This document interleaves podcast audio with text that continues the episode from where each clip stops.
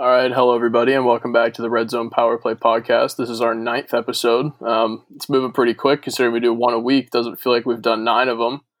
Um, well, we'll just get right in, into our introductions. Um, I'm Zach, and I'm Eph, and we're going to start this week. Um, pretty much one of the craziest plays we've seen all year. Um, the ending to the Bills and the Cardinals. Uh, we had the Murray Magic, as it's been called.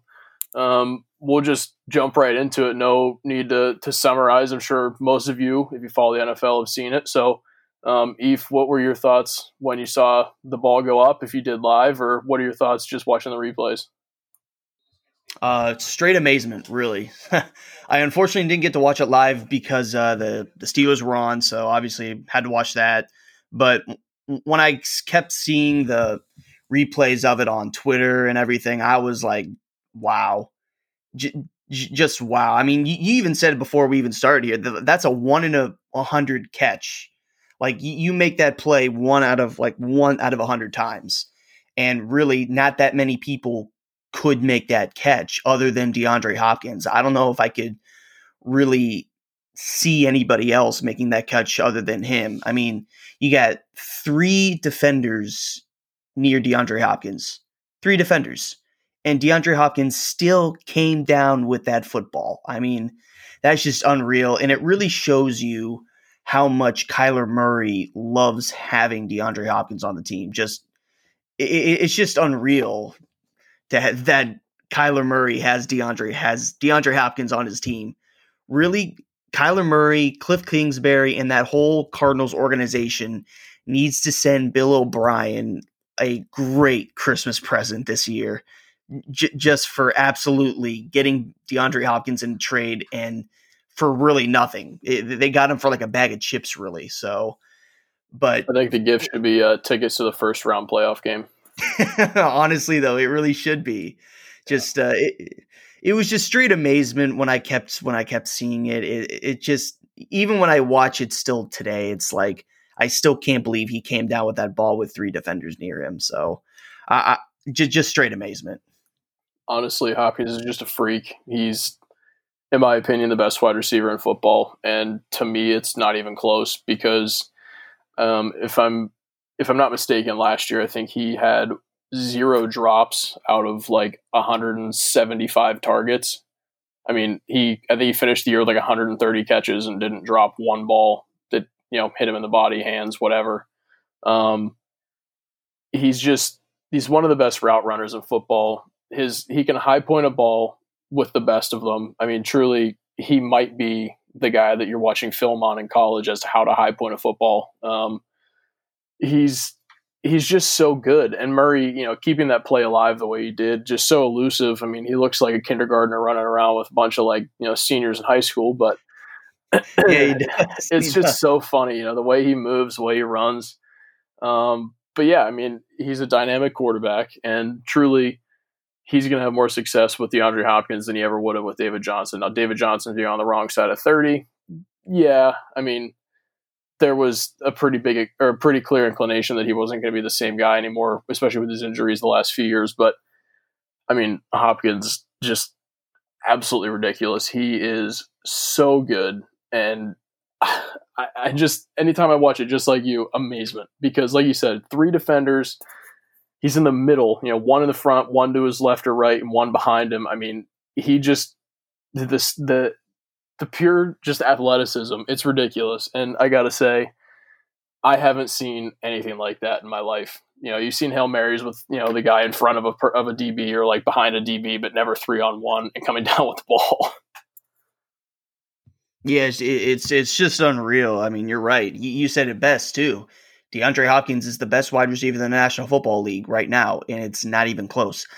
I really don't know who else is really up there. I, I can't name really a wide receiver that's up in up with DeAndre Hopkins right now. So, but yeah, just his athletic ability to just high point the ball. You're right. I mean, colleges should really take film on him and tell the receivers, yo, this is what you got to do to high point the ball to come down with it. And it, it's just straight amazement, really. Just I, I can't say enough about DeAndre Hopkins and what he's done with Kyler Murray and really what he's done with that to that uh, Cardinals offense. It's probably one of the best offenses in the National Football League, if you ask me.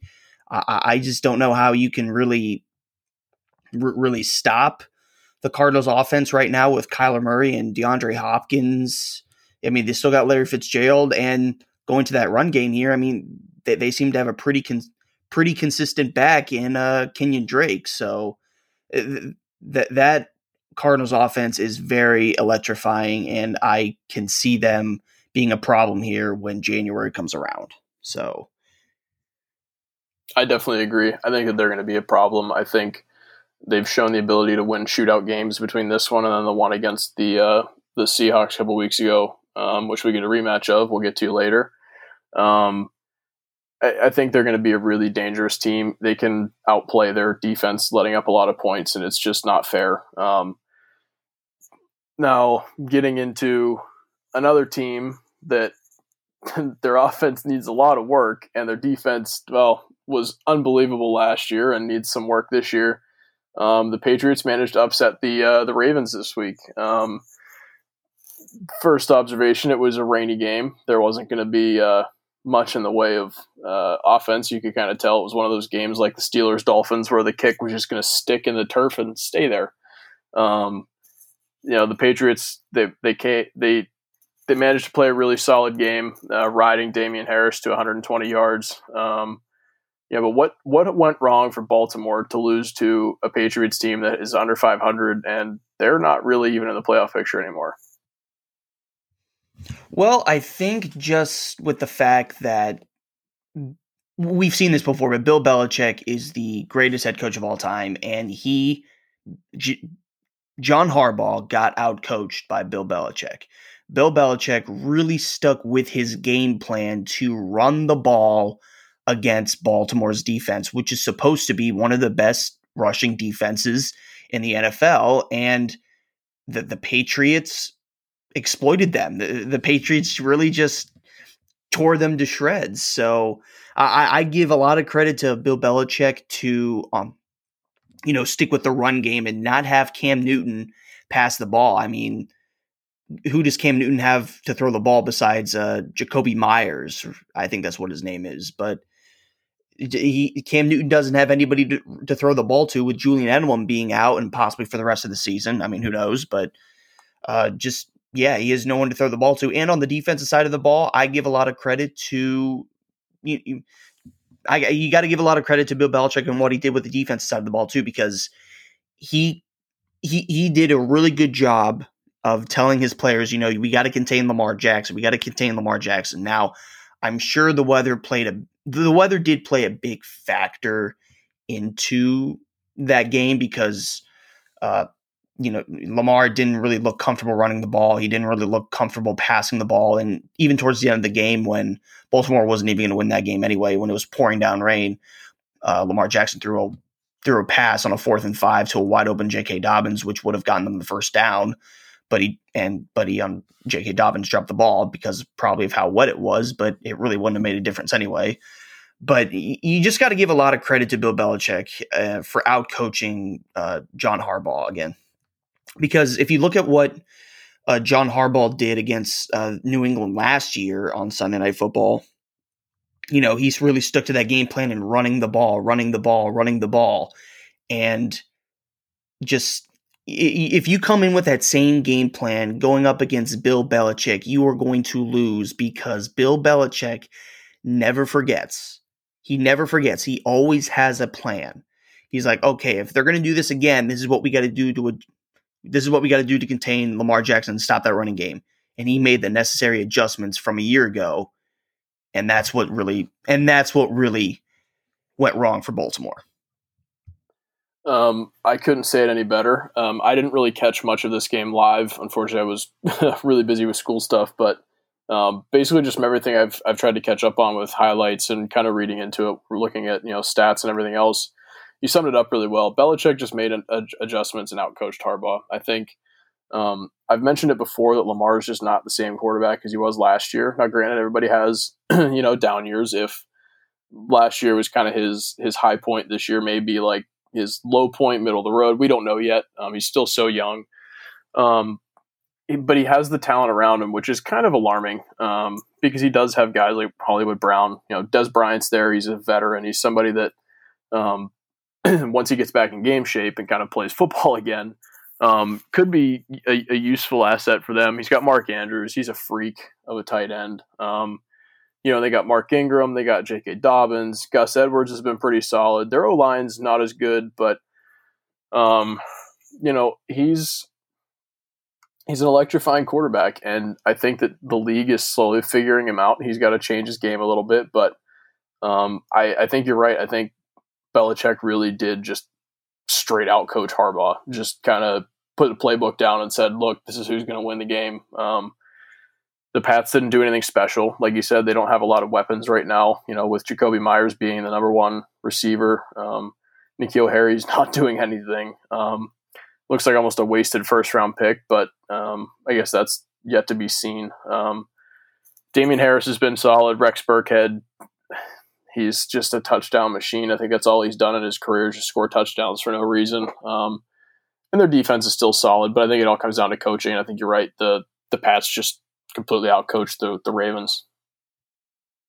Oh, absolutely, and I, agree with your point that you know the league is starting to figure out Lamar Jackson, and that's what almost happens in this league is that you're going to get figured out at some point. So, I mean, we'll just have to wait and see what happens. I mean, Lamar Jackson is still going to be that electrifying quarterback. He'll probably still be in that MVP conversation at some point, you know, in the future in his career. Definitely not this year, but in the future in this career.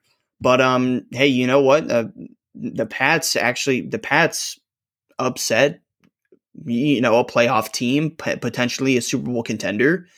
And they're sitting comfortably here at 4 and 5 so does that raise the, so this raises the question do you think the Pats can make a comeback here and possibly sneak their way into the playoffs?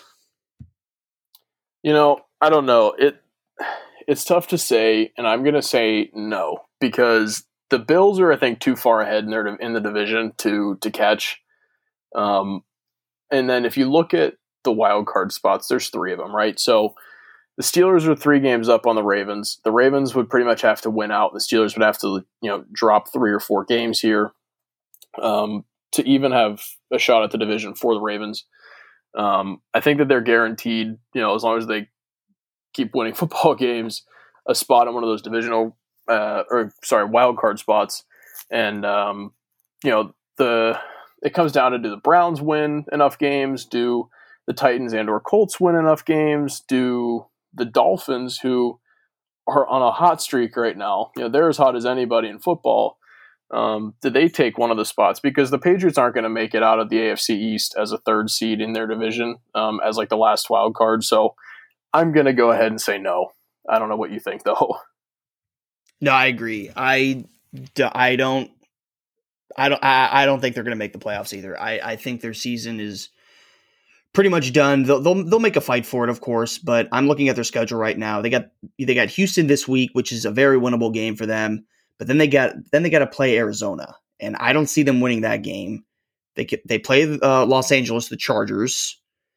Um, I th- that's a very winnable game for them too. Actually, then they got to they actually play that game in Los Angeles, and then the next week they got to stay in Los Angeles because they're playing the Rams then. Then, and I don't see them winning that game. Then, the, then they got the Dolphins. Uh, with how well they're playing, I definitely don't see them winning that game. The Bills, same here. I just not much. I don't see them winning that game. And then the Jets. They finish up with the Jets, which is very winnable. But th- that that's three games, and they're four and five right now. That's three games. You're best looking at seven and nine you're, you're, you're just looking at seven and nine, and that's just not going to cut it. So I definitely don't think they are going to make the playoffs. And as you pointed out with the Dolphins, I'm telling you, dude, you need to get on the Tua train. He is playing really well. The Dolphins are playing really well. I you just need to get on the Tua train right now, and I think a lot of people are. but, I know um, it's not on our, our list of stuff to talk about, but I guess the only takeaway from Tua would be yes, he's playing really well. He's not putting up gaudy numbers like he did at Alabama, but he's not making mistakes. I think that's the biggest thing. It's like we've said about, you know, Aaron Rodgers this year, Ben Roethlisberger this year. You know, guys just not making mistakes, taking care of the football, doing the things he needs to do and just completely playing the game the way he needs to play it to win as a rookie in this league, especially in a in a fairly difficult division as the Bills and Patriots aren't pushovers. You know, the Patriots might not be the same team, but they're not pushovers. And the Bills, I mean, they look really solid. They may have lost to the Cardinals, but in my opinion, we didn't mention it last segment, but they outplayed the Cardinals the majority of that game. So um, yeah, they um, did. it, it's one of those things that I looked back at our picks and I had the Bills, you had the Cardinals, and you know in oh, way, I actually picked the Cardinals. Nice. Yeah, in, in a way, the argument could be made the Bills won the game and Hopkins is the one who caused the Cardinals to win. But I, obviously, the Cardinals won, um, but the Bills played really well. So that AFC East is pretty solid. You know, between the Cardinals and the yeah. and the or the Cardinals, the Bills and the Dolphins. So um, yeah, I don't think the Patriots are coming back. No, I don't either. So anyway, well, I, I just want to get back to the Dolphins here real quickly. I'm looking at their uh, schedule here the rest for the rest of the way, and it's very favorable. They got the Broncos, the Jets, the Bengals, the Chiefs, the Patriots, the Raiders, and the Bills. That's very favorable for them. So I, I definitely think they, they have the second easiest schedule the rest of the way. Yeah, exactly. Like I see them, I see them winning the, their next three games. I could definitely see them winning those three. Uh, the Chiefs would be tough. I can see them beating the Patriots, uh, Raiders, and but then to finish up the season with the Raiders and the Bills, that might be tough. But I could see them beating one of those two teams. So it, will be interesting to see when we come down to it. Definitely, I would agree. Yeah, and uh, anyway, let's move on here to uh, our game, our team. So uh, the uh, Steelers absolutely dominated the uh, Bengals on Sunday, beat them, beat them thirty six to ten to move to nine and zero. Oh. Ben Roethlisberger and that offense looked outstanding. They they just completely tore up the Bengals uh, defense and the Steelers defense, dominant as usual, uh, getting to Joe Burrow f- uh, four times, sacking him four times, and causing uh, two fumble, two forced fumbles. So, uh, Zach, what were your thoughts on the game? Um, we'll start with the defense. Definitely have a lot to talk about here. Um, Cam Sutton is a fumble uh, forcing machine right now. it's like three straight games, and he's just looking better and better the more he plays. Uh, the Spillane train just keeps on rolling. Love me some uh, Mac linebackers there. Um, TJ Watt, though, was really the story for me on defense. I think that he, I think partially he helped the team win that game more than anybody outside of the offense. Um, just kind of rattling Joe Burrow. It's so hard as a rookie quarterback playing a defense that features the likes of Cam Heyward, Stephon Tuitt, Tyson Alualu, uh, Bud Dupree, Minkah Fitzpatrick, Joe Haden, but especially TJ Watt. You know, Cam Heyward and Stephon Tuitt are amazing D tackles. They're two of the best, you know, the best one two combo in the league, in my opinion. Um, you know, and, and Dupree and, and Watt are the best two edge rushers on a single team in the league, no question, because there's just no combination of speed and strength like the Steelers have on the the D line. Um, and Watt, man, he just I swear, every time a quarterback drops back, he's either getting through the line or he's pushing the line straight back at the quarterback. And you look and you see either a half sack, a sack, or a QB pressure. He's just so good. Another two sacks puts him at nine. I think he's half a sack behind Myles Garrett right now um, for the league lead. And he has an interception, which Garrett doesn't have. Not that that turns the tide, but his pressures, his just overall efficiency, I think should put him in DPOY candidacy. Um, he's definitely a candidate, but he should win it. I think that last year he should have won. Aaron Donald was a pretty solid choice. Don't get me wrong, but I think TJ Watt. I think it's his turn. I think it's his time, and I think he's going to have a run of dominance like his brother did. Um, you know, three, four, five years of just like being ridiculous. Um, anyways, moving to the offense. Um, I know I sent you a tweet early in the week when Ben was put on the reserve list that he could come off this list the day before the game, throw for 600 yards and five touchdowns and not bat an eye. Well, he came pretty close. Not yardage wise, about 340, but four touchdowns, just precise. He's like a surgeon. I mean, he literally just marched the ball down the field himself. There was no run game. Didn't need it. I mean, I'm okay with them not running the ball well if Ben's going to play like this early in the season we said we needed to get a run game so he didn't have to throw 40 times but i mean the more he throws the better he looks and it's scary you know he hasn't looked this good in his career um, at least not for a long time but um, his his chemistry with Juju, Diontae Johnson, and Claypool is just disgusting. Claypool is an animal. it, they keep mentioning how he's such a mismatch. He's so much taller, so much faster. He is Calvin Johnson 2.0. Um, Diontae Johnson looks like, you know, kind of like a poor man's AB early in his career. Um, he's really good, but I don't think he's quite as good as AB was, but he resembles him. And Juju just is a combination of both. Great route running, good slot guy, but also has a lot of size and strength. So I, the, the, the team just keeps rolling and they look better and better. And, you know, you always worry about a trap game. I don't care about 16 and 0, but if any team could do it, I think the Steelers can um, you know, since the Patriots, obviously. But I really think they looked amazing this week. You know, I think we really need to start considering Ben Roethlisberger as an MVP candidate. I, I've seen it on like you know the national media. They're starting to talk about it a little bit. With the way he's playing right now, what is it like 22, 23 touchdowns and four interceptions. This dude is playing unbelievable. The best of his, the best that we've seen him in his career. And this is coming off of major elbow surgery. He's for sure, I think, the top candidate for comeback player of the year, or at least he should be top candidate for comeback player of the year. I know that, you know, Alex Smith and the story that he has, but we'll get into that later. But just with Ben Roethlisberger and how he's playing, he for sure needs to be in that conversation for league MVP. But uh, I, I I think you summed it up pretty well here too. You know, just the defense they're playing outstanding. TJ Watt for sure is one of the top guys to win Defensive Player of the Year and probably should.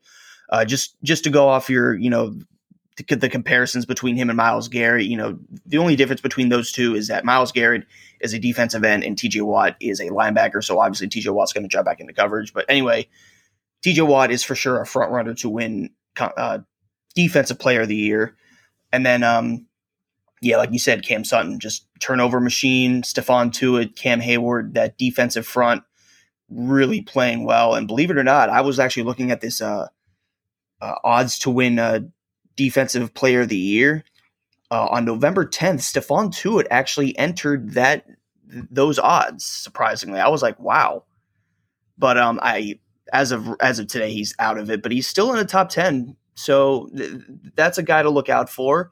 And then the offensive side of the ball too, like you said, just Ben's chemistry with Juju, Chase Claypool, Diontae Johnson, all of his receivers just outstanding.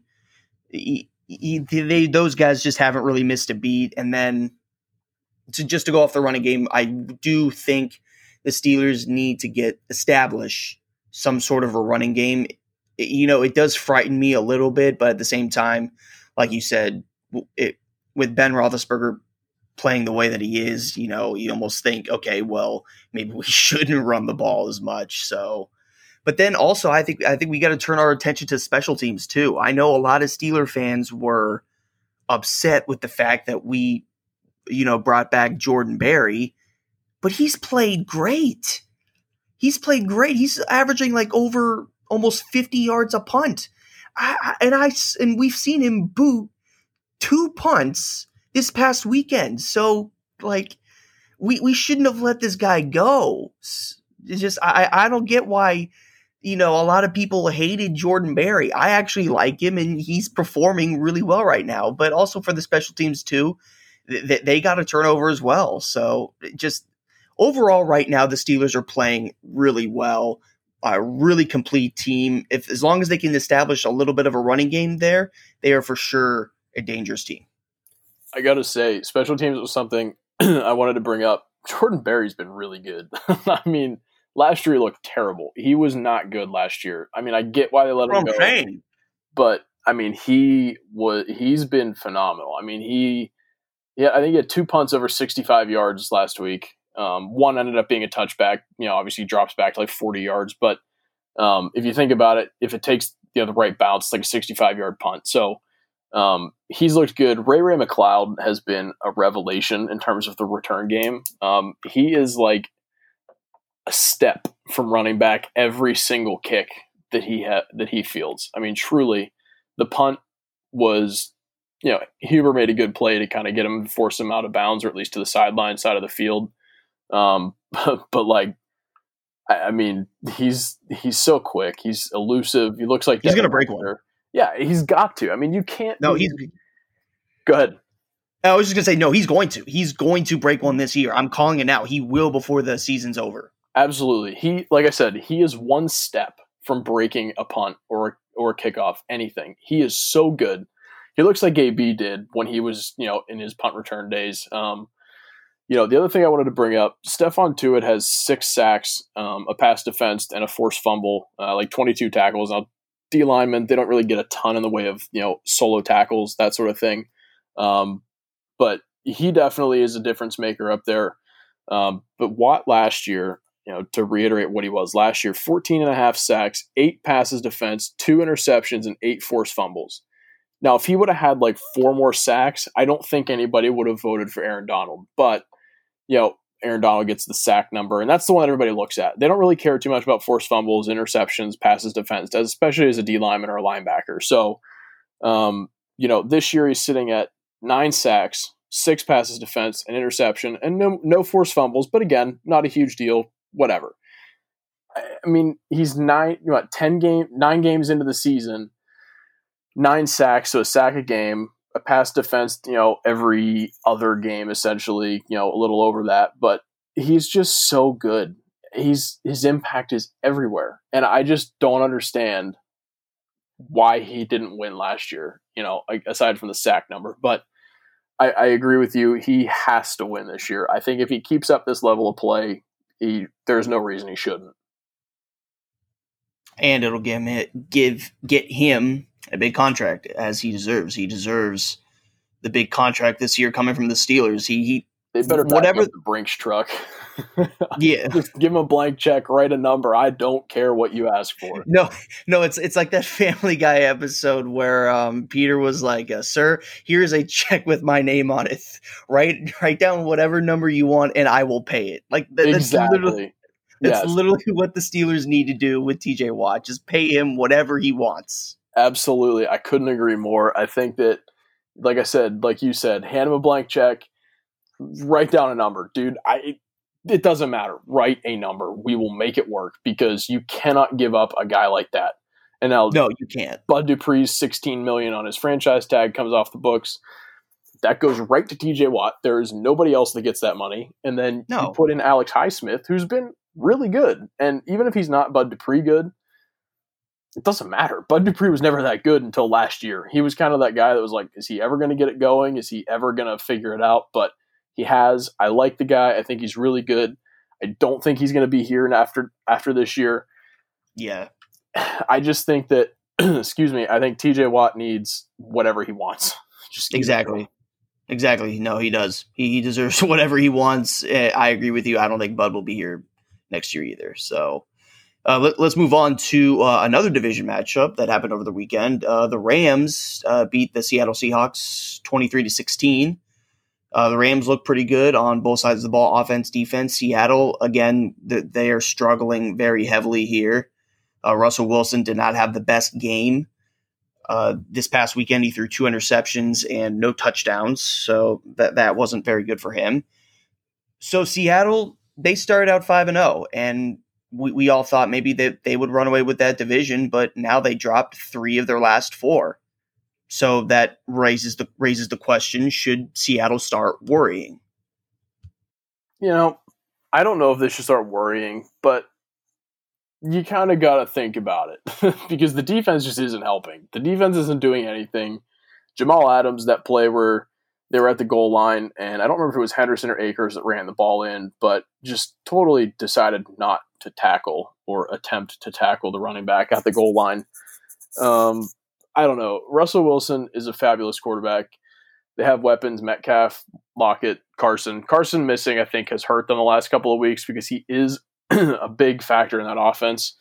Um, and you can't replace him with you know DeeJay Dallas, Carlos Hyde, whoever else they're running out there. Um, I just think that Russell Wilson is trying to do too much. He's squeezing the football a little bit too hard. He's making mistakes that he wasn't making when he wasn't, you know, as um, stressed, I guess would be the word to use. Um, yeah, I don't know about worrying, but definitely gotta gotta get healthy would be the big key for them as well. I agree. Uh, the just Seattle's defense is not helping them either. It, it, like you said, they're just Seattle's defense is not helping them. Um, you know the thing with Russell Wilson too is that he, I think he knows that the defense is not going to help him, so he's going in with that mindset like, okay, well, I have to put up 30, 30 some points to today, this game, just so we can have a chance to win and I'll probably get the ball back. So I'm going to have to be the one that drives us down the field to score that's to score the game winning touchdown, which is not really helpful. You got to rely on your defense sometimes to to just win you the game, and that's just not that's just something Seattle is not doing right now. Um, but you know, Russell Wilson really struggled in that game against the Rams. I saw him in a highlight that his first interception was on him because he stepped up in the pocket and it looked like he was going to run, but he threw it in the end zone to Will Dissly and it was intercepted. But if you look back on that play, the field was wide open. Wide open. There was one defender there. There was only one defender there. Russell Wilson could have juked him out or did something, and he could have just walked in for a touchdown. There was no need to be the hero there and say, okay, well, I'm just going to throw it up and and see what happens. There was no need to do that. And then the second interception too was just was also on him. He threw it behind Greg Olsen, which led to an interception as well. But also just yeah, the defense they, they need to get better. They need a pass rush. They need to start forcing some turnovers here. Uh, I, I've seen that this is probably the worst defense in the history of the NFL. I, I don't know if that's true or not, but this is for sure the worst defense in the national, one of the worst defenses in the National Football League, at least in my opinion. Um, you know, worrying, I agree. I don't think that they should really be worried because Russell Wilson will win them games and get them to the playoffs. But as of right now, I I don't know if I see them getting to the Super Bowl right now just by the way the defense is playing. Definitely, I would agree. I think the defense is making a lot of mistakes, but also just not playing hard enough. Um, I really think that they just need to get it together, start playing a little bit more, you know, kind of gritty, get it, you know, just toughen up. I don't know. I can't think of the right words, but um, certainly I don't see them getting to the Super Bowl, especially with how the Cardinals, the Packers, you know, the Saints, the Bucks are playing. That's just a lot of really good teams that have caught up to the Seahawks. Um, teams that we all thought were kind of you know number twos behind the Seahawks earlier in the year, but the Seahawks have been caught and kind of fallen off a little bit. But I, I guess if they get healthy, it'll be interesting to see what they do.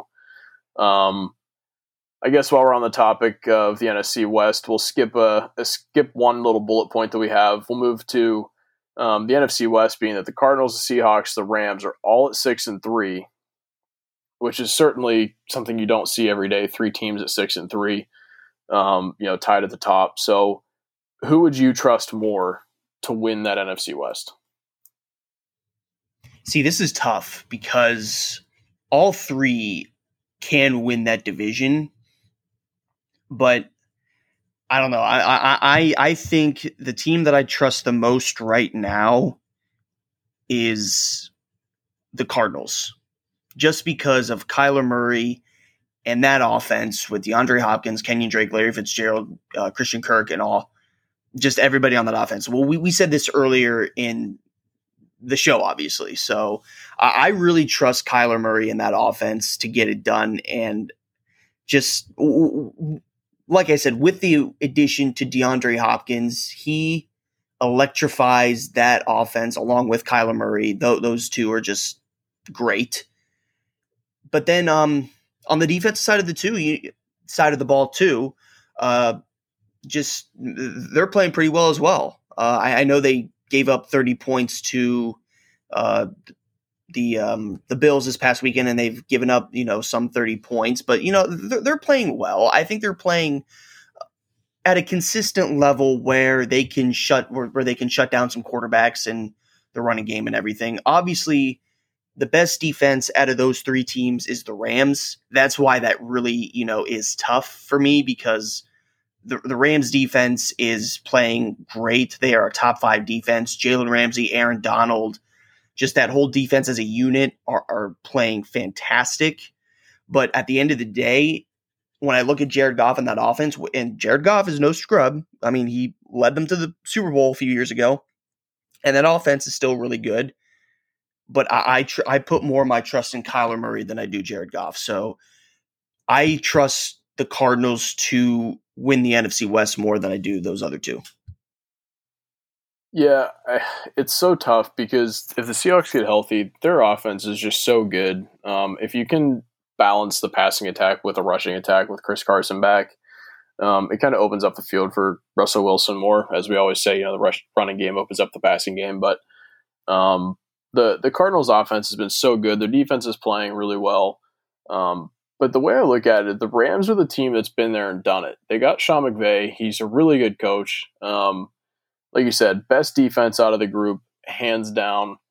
Um, and the offense, I mean, they're not bad. They're not as electric as they were when they had Todd Gurley. The running back by committee out there, you know, it works in some places. I've seen it. You know, we've we've seen it work other cities, other teams um, around the league, but I don't know that the running back by committee is the right answer for them. Um, I genuinely don't think that they should be splitting carries, you know, 10, 11, and 12, 10, 10, and 10, whatever, to each of the three guys, you know, Henderson, Akers, and Malcolm Brown. So I think you got to establish a lead back. I think you got to let somebody run, um, and you got to let somebody have control of the carries, snap share, whatever you want to say, um, because it's too easy to say if a different back comes in, he's probably going to get the ball because he doesn't have as many, you know, touches as this guy does. So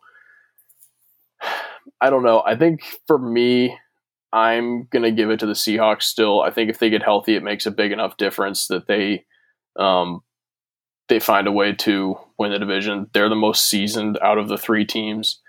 Um, and I think that they're the team that has the best quarterback as of right now. Kyler Murray's very good, but I don't think he's Russell Wilson good yet. So I'm going to go with the Seahawks. Um, I guess we'll have to revisit it and come back to it at the end of the season as to who's where. Yeah, I agree with you. Uh, just you know, Ky- Kyler Murray is definitely no Russell Wilson, but just w- with Seattle right now, with them dropping three of their last four games, and after starting five and zero, oh, it's just it, it's just tough. It, it really is. All three of those teams can win that division. They really can, but yeah, like you said, we'll just have to wait and uh, come back to it at the end of the season. We'll, we'll see where it's, where the, those three teams lie. Uh, let's stick with the NFC here. And uh, the Saints, you know, they, they kept things rolling. They beat the uh, 49ers. Uh, I forget what the score was, but really the biggest headline is Drew Brees uh, is going to miss some time with a rib injury. I think he, I think what I saw was it was he has a collapsed lung. I know that, and I think he has like couple broke like two or three broken ribs on the right side or something like that. But either way, regardless, Drew Brees is going to miss some time. I don't know how much time, but he's going to miss some time. So that means Jameis Winston is going to be the starting quarterback now for the Saints, along with Taysom Hill. He'll get some reps as well. But, you know, what impact does this have for the Saints? Well, first of all, we get to see if Jameis Winston's LASIK worked in the offseason or if he's still 30 interceptions. Jameis that doesn't know the colors on the uniforms. Um, That's funny. That's funny. you know, I've, I've been intrigued to see if his LASIK worked or not, but um, I guess to me, if Drew Brees misses three weeks, even four weeks, they play Atlanta, Denver, Atlanta, and Philly. So I think Jameis Winston can beat Atlanta twice, Denver once, and maybe Philly. If they go three and one in those four games with Jameis Winston to give Drew Brees the time he needs to be ready for Kansas City, Minnesota, and Carolina. Um, if you re- if you think about the rest of that schedule, there's only one game that they should really lose, and that would be the Kansas City game. I don't see them beating Kansas City. I don't think they're that good. Now, granted, Kansas City does come to New Orleans, but I think Mahomes getting to play inside is a little scary. Um, and Harrison Butker will be able to make 75 yard field goals because you won't have to deal with the wind. Um, I think that if you look at home for Atlanta, at Denver, at Atlanta, and at Philly. That's three road games in a row. Then you're home for two, and then away for Carolina to end the year. I think the Saints will be fine. I think because they swept the Bucks, I don't see them losing that division. And if they do, they're still going to make the playoffs. I have a good feeling about them. I like the Saints as a team. Um, they're finally getting healthy. You know, obviously Kamara's there, but they're finally getting Thomas and Sanders back. They got Jared Cook. The defense is still solid.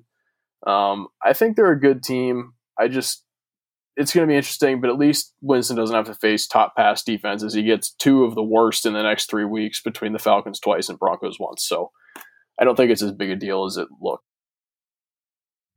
I can agree with that. Uh, like you said, looking at their schedule right now, Falcons twice in three weeks. Then they got the Broncos and the Saints. Within those four weeks, they definitely should go maybe 4 0 or 3 and 1. But I really do think that the Saints are going to rely heavily on Alvin Kamara and Latavius Murray to get the job done. Uh, I am interested to seeing how Jameis Winston is going to perform, though. Yeah, like like you said, are we going to get you know the old college quarterback Jameis, the young Jameis Winston that played really well, or are we going to get last year's Jameis Winston that threw 30 touchdowns and but also 30 interceptions? So that's very interested. I'm very interested to seeing that.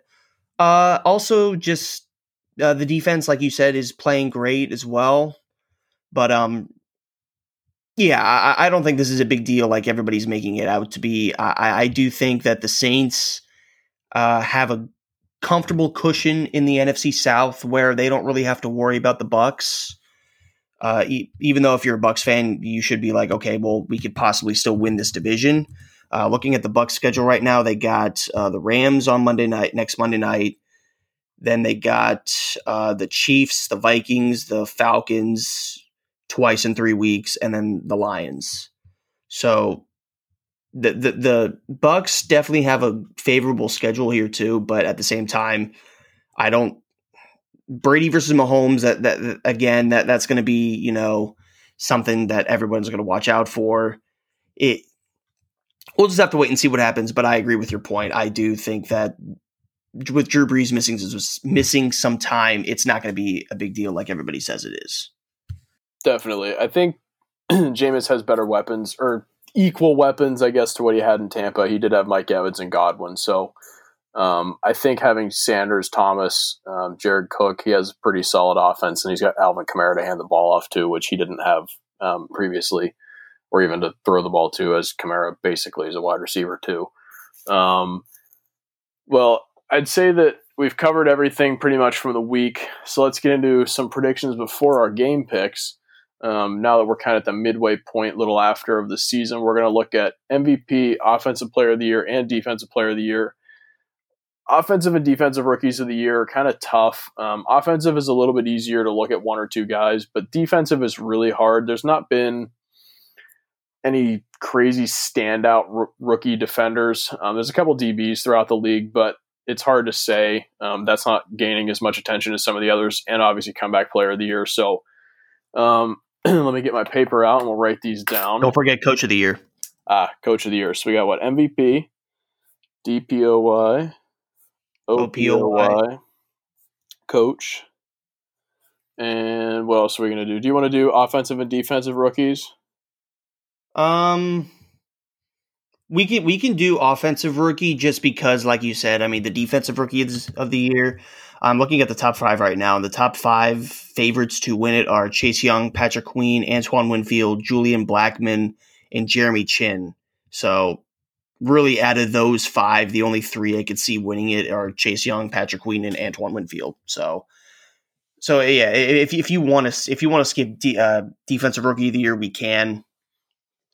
Yeah, that's fine with me. I mean, I think that, like you said, that the the field for that one is so wide. It's really hard to predict. There's no like exactly. You know, MVP. There's three guys. Offensive Player of the Year. There's three guys. Defensive. You know, there's it's easy when there's three, four guys to pick from. Yeah, exactly.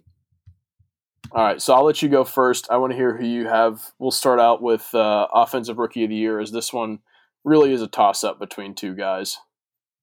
You know, um, I'm looking at the odds right now for Offensive Rookie of the Year. The top five right now are Joe Burrow, uh, Tua Tagovailoa, uh, Justin Herbert, Justin Jefferson, and our boy Chase Claypool is in that conversation. But I do think that it's going to come down to between two people, Joe Burrow and Justin Herbert. And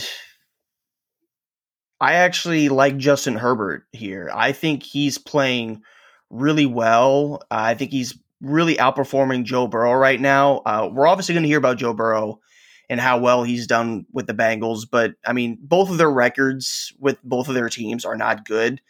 But if you're looking at the quarterbacks themselves, I actually like Justin Herbert better than I like Joe Burrow. I do think Justin Herbert is just really outplaying Joe Burrow right now. So that's who I got as my offensive rookie of the year right now.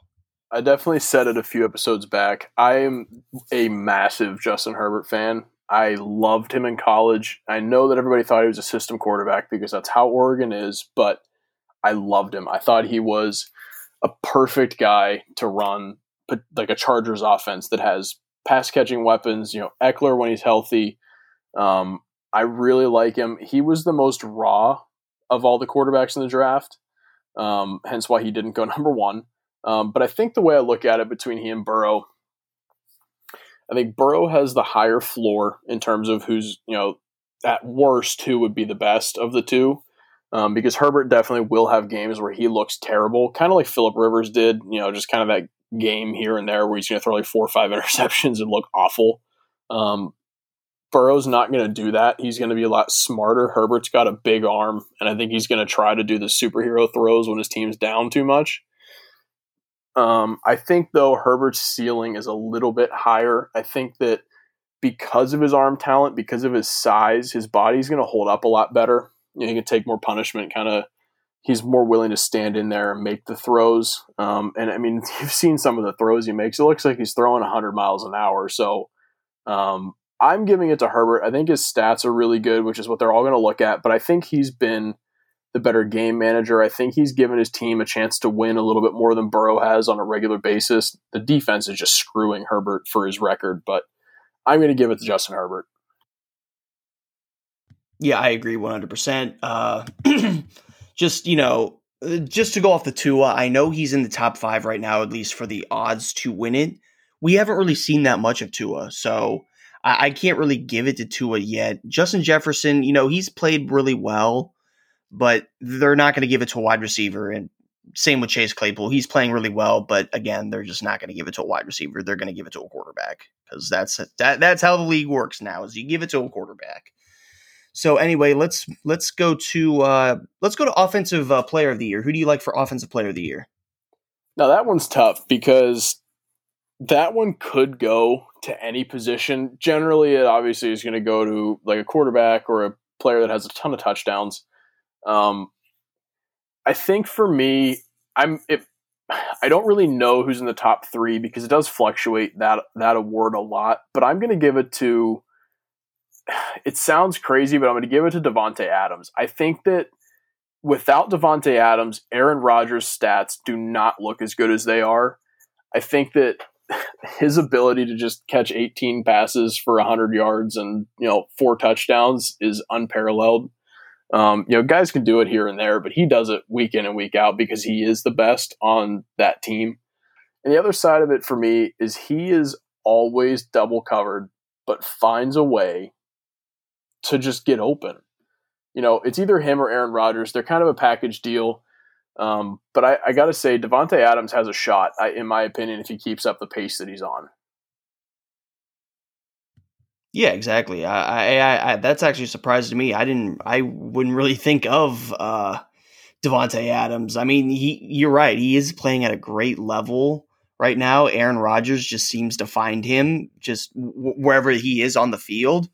But I, I don't think he's my offensive player of the year right now. I think my offensive player of the year right now is I, am going to go Kyler Murray. I, I think I, I'm going to go Kyler Murray because just he, he's had a rushing touchdown in the la- in each of the last I think six or seven games, maybe eight.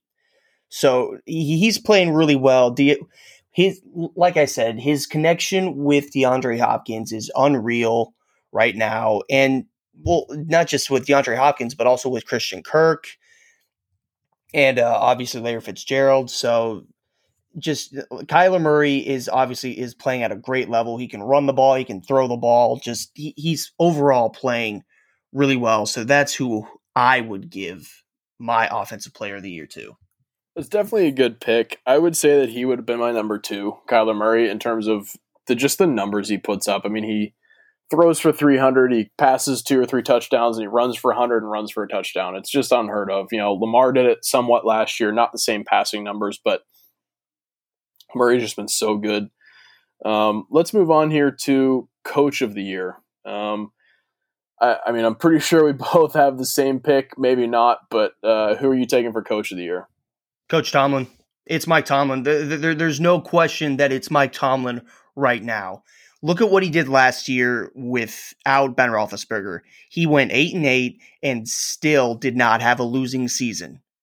He had he went eight and eight with a third or fourth string quarterback. Probably should have been in the top three last year, but obviously didn't win it. But right now, it like look at what he's doing with Ben Roethlisberger. They're at nine and zero. Oh. The Steelers are at nine and zero oh right now. So there is no question, no hesitation that the coach of the year right now is Mike Tomlin. I agree. I think, like you said, not having Ben last year, getting to eight and eight, making sure that defense was as good as it could be to potentially get to the playoffs. Um, I think the other side of it too is don't forget last year they didn't have James Conner for several weeks. They didn't have Juju like the majority of the year. Diontae was pretty much all they had, and then they also played with, and Cam Heyward was hurt at one point. Um, you know, the offensive line was pretty banged up, if I remember correctly. Um, they just they didn't have a lot last year, and they still managed eight and eight. But this year, nine and zero. Oh, ben looks great. The team looks unbelievable. They seem prepared. They seem focused, which is very different from years past with all the drama they used to have. Um, it looks like they have a team that plays for each other, and the wide receivers, um, the character between them from four years ago and now is just such a difference. I think it's making a huge difference uh, in that locker room. So I'm giving it to Tomlin too. Uh, let's also f- not not forget that last year when the Steelers started out, what was it like? zero oh and three or one and four? It was zero oh and or yeah, one and four. it, it was one and four, and but it was it was after Ben Roethlisberger got hurt. Mike Tomlin made that trade for Minkah Fitzpatrick.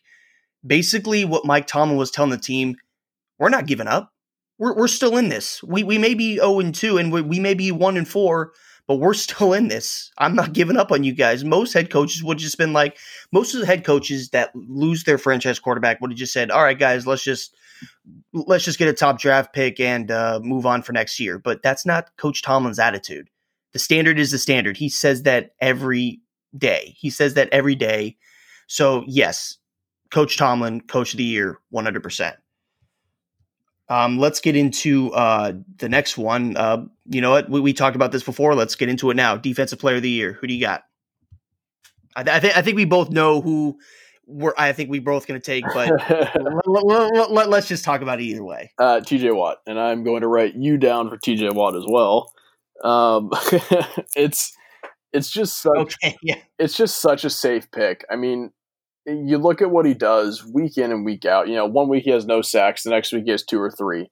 You know, he has a pass defense all the time. He's always getting his hands in quarterbacks' faces. He knows how to play the linebacker slash pass rush position. I mean, when he drops in coverage, he's capable. That's not his specialty, and everybody knows that. They know that he's not a pass coverage kind of guy. He's not a coverage linebacker. He's a pass rusher, and you know, not only does he pressure the quarterback better than anybody else, he leads that defense better than anybody else. He is the leader out there.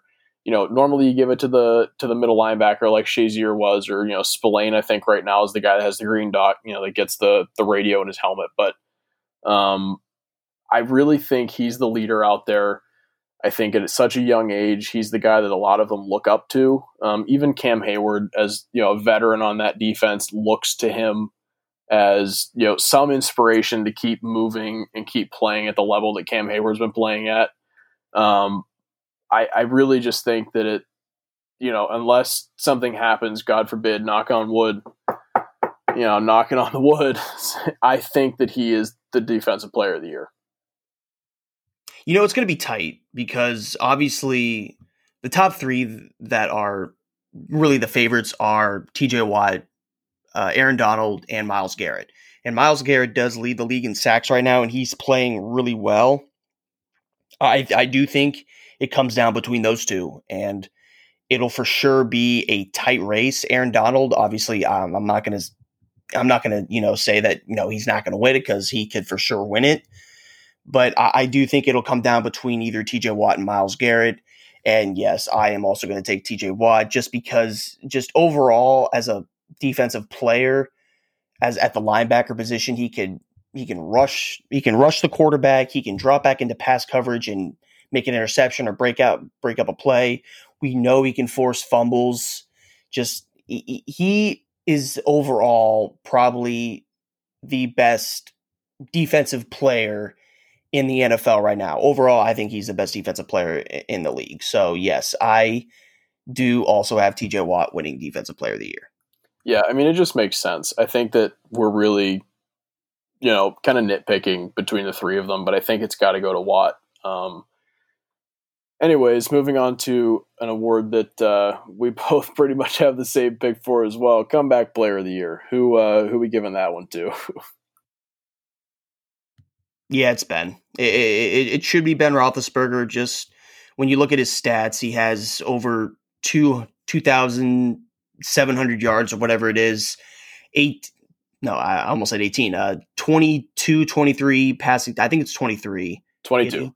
22 okay it is he 22 passing touchdowns four interceptions has a passer rating of like 101.8 yes it, it really should go to ben roethlisberger but um I, I have this feeling that they're going to give it to alex smith just because of the story i mean the dude did almost die f- from his injury he almost lost his leg but worse he almost died from it so i do think that they may give it to him but in my opinion, I do think it should go to Ben Roethlisberger.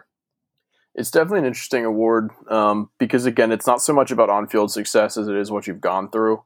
Um, I I've always liked Alex Smith. I, I really am a big fan of his, and I was following everything that happened ever since he broke his leg. Um, and when that you know Project Eleven documentary came out about it, I made sure yeah. I tuned in, and I think I've watched it seven times. I just I can't believe what the guy's gone through you know, I was a huge fan of his before when he was with San Francisco, then the Chiefs, and then when he went to Washington, I thought it was really cool. Um, I thought he really had a chance to turn that team around. Um, unfortunate what happened, but um, I think there's a chance he gets the award. I really think that the story may overpower what Ben has done. Um, mm-hmm. But you got to remember too, Ben had reconstructive elbow surgery. Every tendon that was attached to the bone in his elbow needed reattached. Um, which is not something that most baseball players even come back from to be as good as he's been in football right now. Um, I, I, think I'm going with Ben again. The, it's such a toss up between he and Alex Smith, and I'm sure they're going to give it to Alex Smith, but I'm going to pick Ben. I think that he has come back and become unbelievable quarterback again, kind of rejuvenated his career, making maybe him want to play longer, depending, who knows. But I think it's got to go to Ben, uh, in my opinion. Yeah, I agree. I, I think it should go to Ben as well. But obviously, like we talked about with Alex Smith, I do think he will win the award just with what he what he went through, like personally. But yeah, I mean, you do got to remember that Ben did tear like every like like limb or, or whatever it was in, in his elbow. So th- th- that's something that it'll be a toss up. But and both of our opinions, it should go to Ben.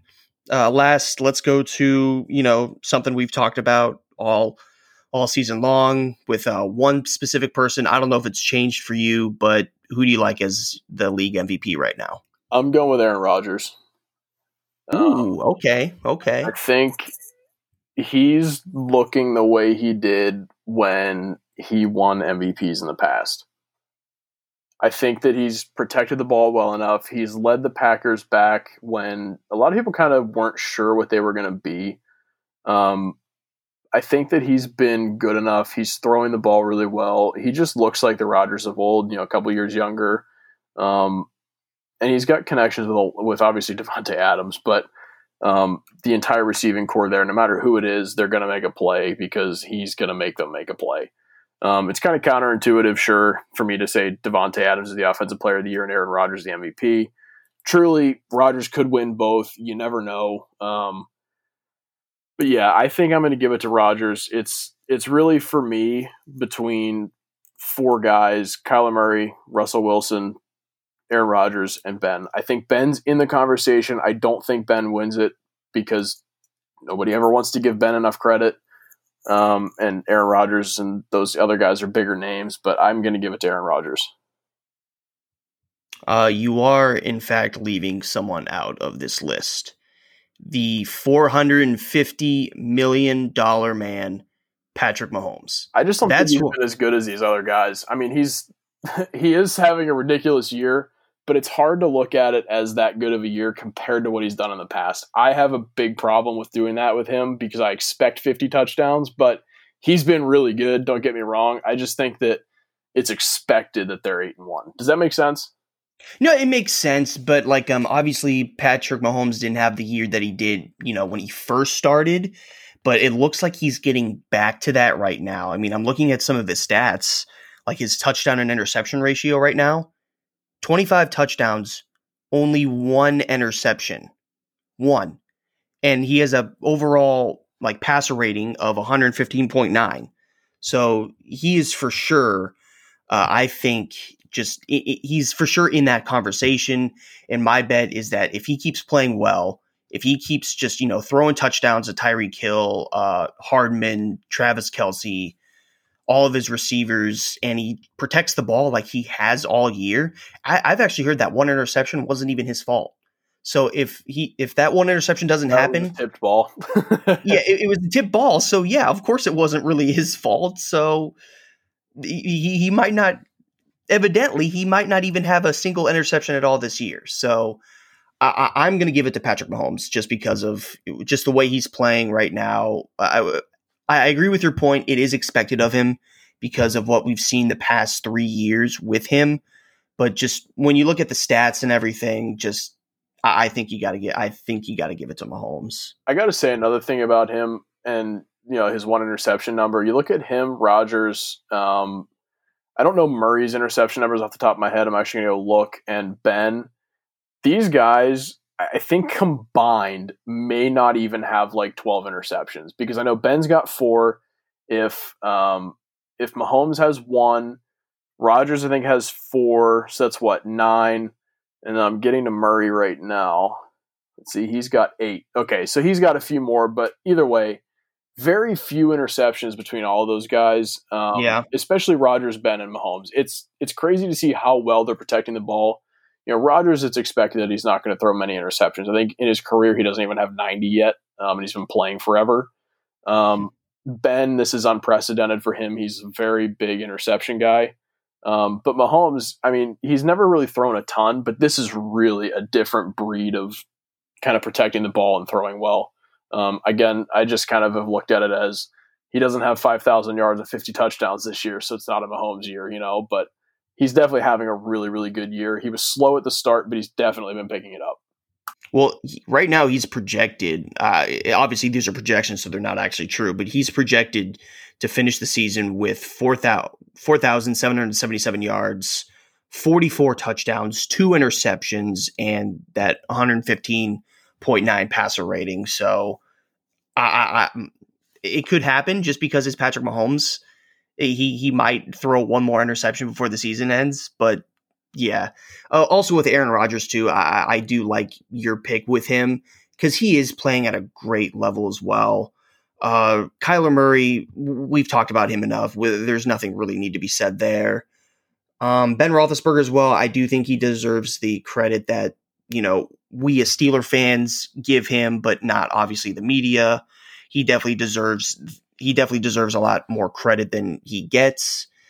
And then, you know, just I, I think I do think there's one other person we're leaving out of it, and it's Russell Wilson. He's still playing at a great level, but over the past four weeks, he just hasn't really proved that. So, right, so it's anybody's guess. It's a toss up, but I mean, you like you like Aaron Rodgers, and I like Patrick Mahomes. So we'll, we'll see what happens. Can't go wrong. I think they're going to finish first and second between the two of them, eh, you know, or top three with Russ. I think that's pretty much the easy top three right there. Yeah, exactly, for sure, for sure. Um, so we'll start getting into our picks here. We're running this is we're running really long this week. Um, yeah, we got uh, the Cardinals and the Seahawks, the rematch of the shootout um, that ended in in OT. Um, I don't think we're going to see Lockett go for 200 yards again, but does Seattle get back? Well, Seattle. Okay, Seattle. spit it out, Zach. Um, can Seattle get back on track? Do you think they're going to win this game? Um, what are your What are your takes? Um, I don't think they're going to get back on track just yet. Um, I, I, like Arizona in this game for the exact reasons what I've been talking about uh, throughout this whole show. Kyler Murray, DeAndre Hopkins, Christian Kirk, Larry Fitzgerald. I I just think that those guys are going to have great games. Uh, the defense will play pretty well. Budda Baker, who knows, he may have another almost 100 yard interception before DK Metcalf runs him down. Uh, I'm, I'm, not going to give up on Seattle. Uh, I do think Seattle will have a chance to win this game, and Russell Wilson may get that chance to go down and win the game. But at the end of the day, I, just with how with these two teams right now, where each of them are playing at, I just like Arizona. I'm also taking Arizona. I think the whole thing for me hinges on Chris Carson coming back. Um, I don't know if he's going to make enough of a difference with how the Cardinals' offense is rolling and how badly the Seahawks defense is playing. Um, I think for me, it's tough to say about Carson because last week everybody all week was like, "Oh, it's very optimistic that he's coming back. It's very optimistic," and then out of nowhere, like Thursday, they said, "No, he's not playing." So very clearly, there was something wrong. Um, so I think I'm going to go with the Cardinals. Same reasons we've said all episode. Um, just that offense: Hopkins, Murray, Kenyan Drake, even uh, you know Christian Kirk. I'm a, I like Christian Kirk. I think he's pretty solid. Um, and then the defense, you know, Patrick Peterson is still Patrick Peterson and Budda Baker's there. So um, I'm going with the Cardinals. Yeah, exactly. Uh, let's move on to our next game, which is a rematch of last year's AFC divisional round. Uh, we got the uh, Titans and the Ravens being played in Baltimore like it was last January. Uh, these are two teams that are you know, very good, have playoff potential. I think the tight did the the Titans are coming off a no a loss. Both teams are coming off a loss. That's right. It's been a, almost a week since the Titans played. I almost forgot that they played at all. Um, but both teams are coming off a loss. Um, obviously, I think the Ravens is more of a heartbreaking loss for them than the Titans, even though that was a division game. But obviously, the Ravens losing to a then three and five team. So uh, which team do you think bounce, bounces back this weekend? I'm going with the Titans. I think um, with how the Patriots were able to use Damien Harris to 121 yards.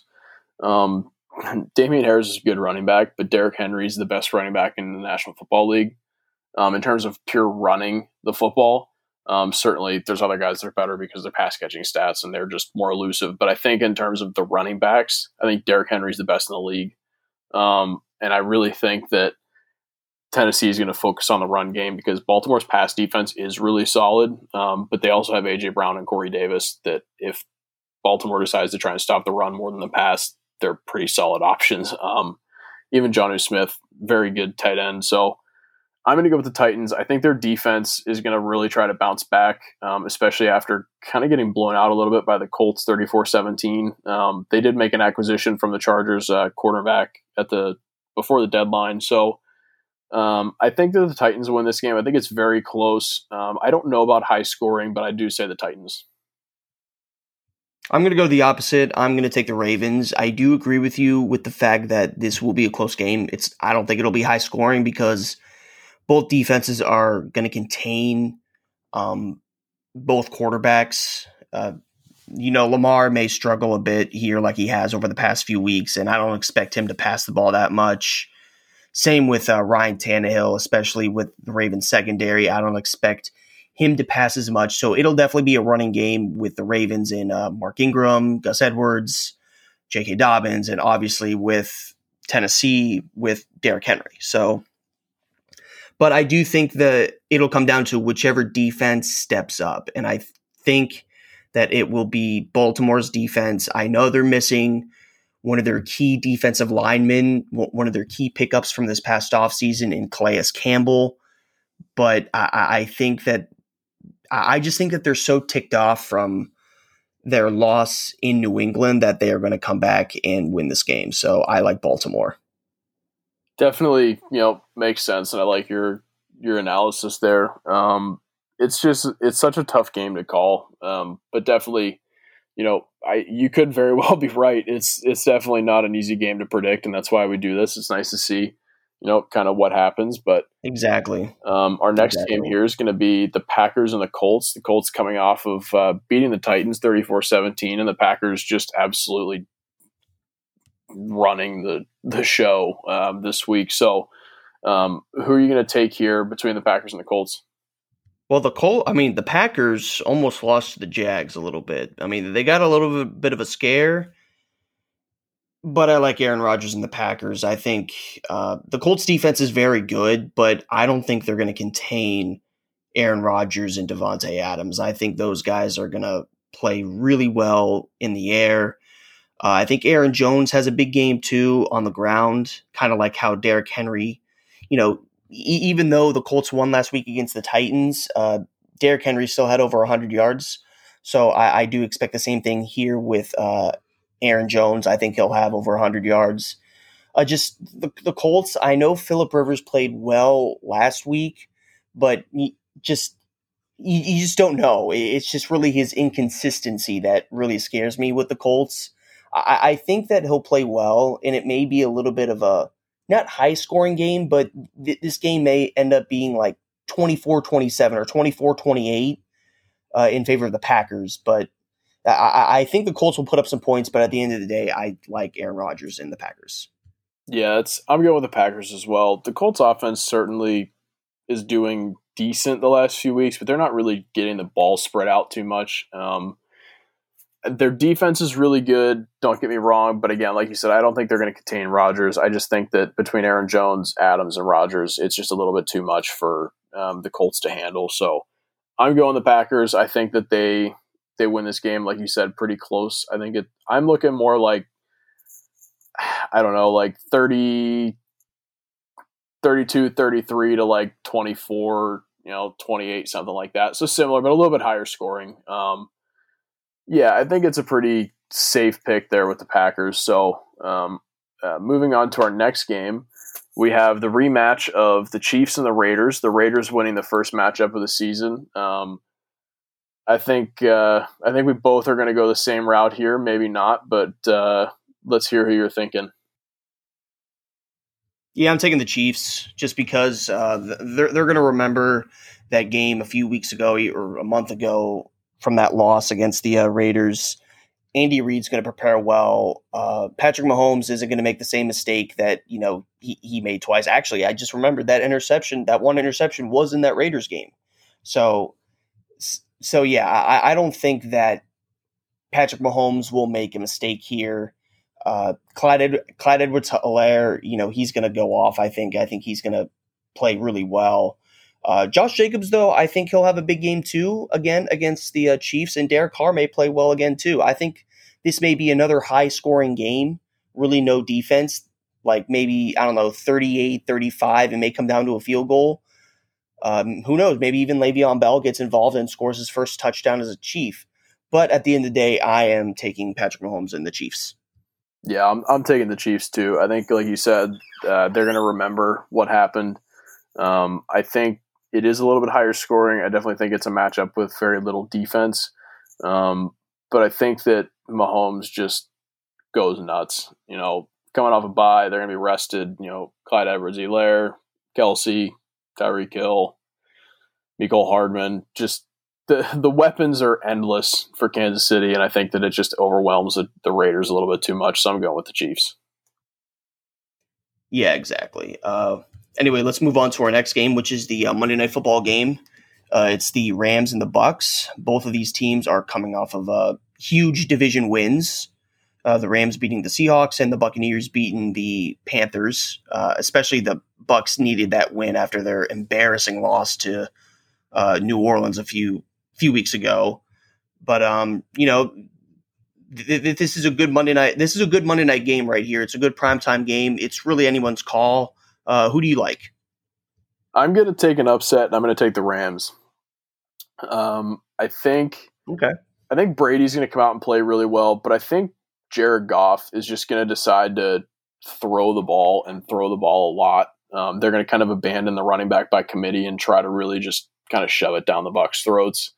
Um, I think the Rams are going to be really motivated, being that they're you know tied for first in their division. They're looking at the potential that they could jump into first, um, tied with either the the Cardinals or the Seahawks, and have one of those teams behind them. Um, I really think that they're a team that's going to start to turn it up a little bit. Um, they've looked better as of late. Their defense is playing well, and I think Aaron Donald wreaks a lot of havoc on Brady. Um, certainly didn't do that in the Super Bowl um, when they played, but I, I, think that the Rams have a good shot to upset the Bucks here. Yeah, I agree with you. Actually, I was going to pick the upset as well. I'm taking the Rams to beat the Bucks. Uh, I both defenses are playing really well, and both defenses are top ten like you said, Brady's going to come out playing really well. I expect him to, as anybody as anybody does. Uh, he'll he'll he'll connect on some balls with uh, Mike his receivers, Mike Evans, Chris Godwin. Maybe AB scores a touchdown here. I don't know if he's covered by Jalen Ramsey. Probably not, but you know, just who knows who Jalen Ramsey's going to cover actually in this game? It's really anyone's guess. But at the end of the day, I I like the Rams defense better than I like the Buccaneers defense just because of Aaron Donald, Jalen Ramsey, and all those guys. I like I like the chances with the Rams defense than I do the Bucks defense, and I do think uh, Jared Goff will get a chance here at the end to go down and win the game. He'll f- connect with Robert Woods. He'll connect with Cooper Kupp. Uh, tight end. Who's his tight end again? Higbee and Gerald Everett. But Higbee, right? I, don't Tyler really know which one of them is a huge factor. uh, really, I think at least from last year and maybe the year before that, it was Tyler Higbee. But you know, it's anyone's guess who who the main tight end is. But at the end, but at the end of it, I do like uh, Los Angeles coming out and winning this game. Definitely, I, I think it's a it's a pick that not a lot of people are going to make. I think it's certainly one that has a lot of possibility. now moving on to our last game, our game, uh, Steelers and the Jags in Jacksonville. Um, certainly could be the trap game. Mike Tomlin does not have a good record in Jacksonville. Um, Steelers coming off their ninth straight win, and the Jags coming off their loss to the Packers. So, um, who are you going to take here? You know, the Jags played really well against the Packers, so that that's something that Mike Tomlin and the coaching staff and even the players really need to take uh, accountability to, or at least pay attention to. But I do like what Mike Tomlin said in his press conference today.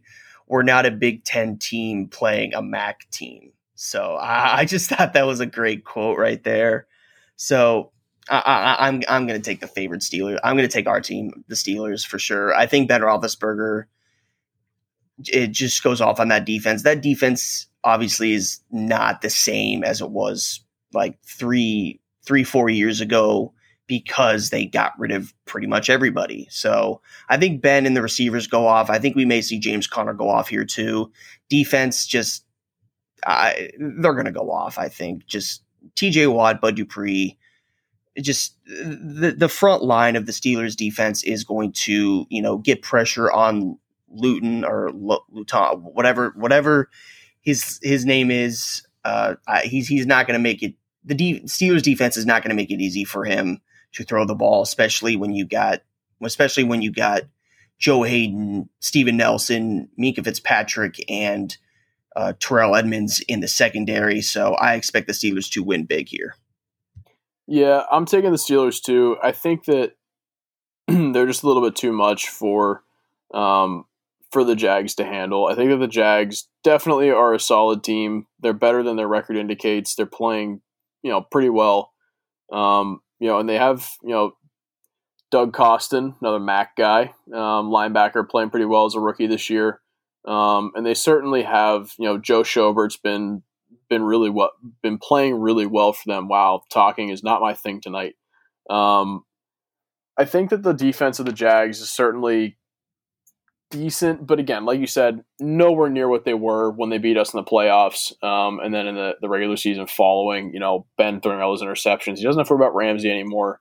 I think Ramsey was kind of a mental block for Ben. Um, I think Uh, like you said, Conner has a big game. I think it's either he or Snell. I don't know which one, but I think one of the two is going to have a really good game. You could even see Anthony McFarland. I could see that. You could even see I could see McFarland having a good day. Um, I think that, like you said, the defense is going to pressure Luton a little bit too much, um, and he's not really going to be able to do a whole lot because he hasn't seen a defense like ours yet, um, especially not uh, the Packers or uh, whoever they played two weeks ago. I do not remember.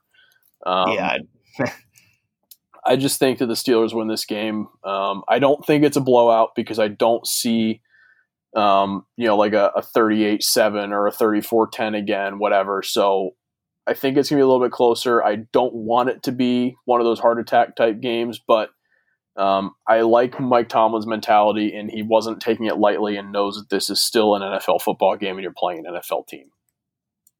you know, yeah, just um, knowing the Steelers that they're going to have those few heart attack games. We we've seen it in recent weeks, and my bet is that we probably will see it again this week. Uh, unfortunately, I I'm probably not going to be able to watch the game. Obviously, living in Ohio, it it sucks not being able to watch it. Uh, I'll probably either have to listen to it or. I don't know. I, I, I may f- try to find a way to watch it, but if not, then I'm obviously gonna have to listen to it, which is not the same. But at the same, at the end of the day, at least I'll pay attention to the Steelers either way. But anyway, this wraps up our ninth episode here. of The re- actually, actually, I almost forgot. Zach, uh, is there any uh, hockey news that you can give us? Not really. Um, they're still working on their return to play and the start date, um, and they re- they revealed reverse retro jerseys. Um, some teams look like they just submitted their own jerseys from now. Some look really really good, um, and there's a lot of middle of the road ones. But that's really all the NHL news. There's not really been a whole lot lately. Um, you know, again, as as we keep saying, or as you know, as, as the story's been, we'll keep it updated as anything comes out um, week to week. So yeah, that's that's about it. Well, as long as the Penguins can keep their jerseys the way that they're looking right now, just uh, th- that's all that really matters to me. So, uh, but yeah, anyway, this wraps up our ninth episode of the Red Zone Power Play podcast, and we hope to see you guys again next week. So, have a good week, everybody. Have a good week. Stay safe. Wear your mask.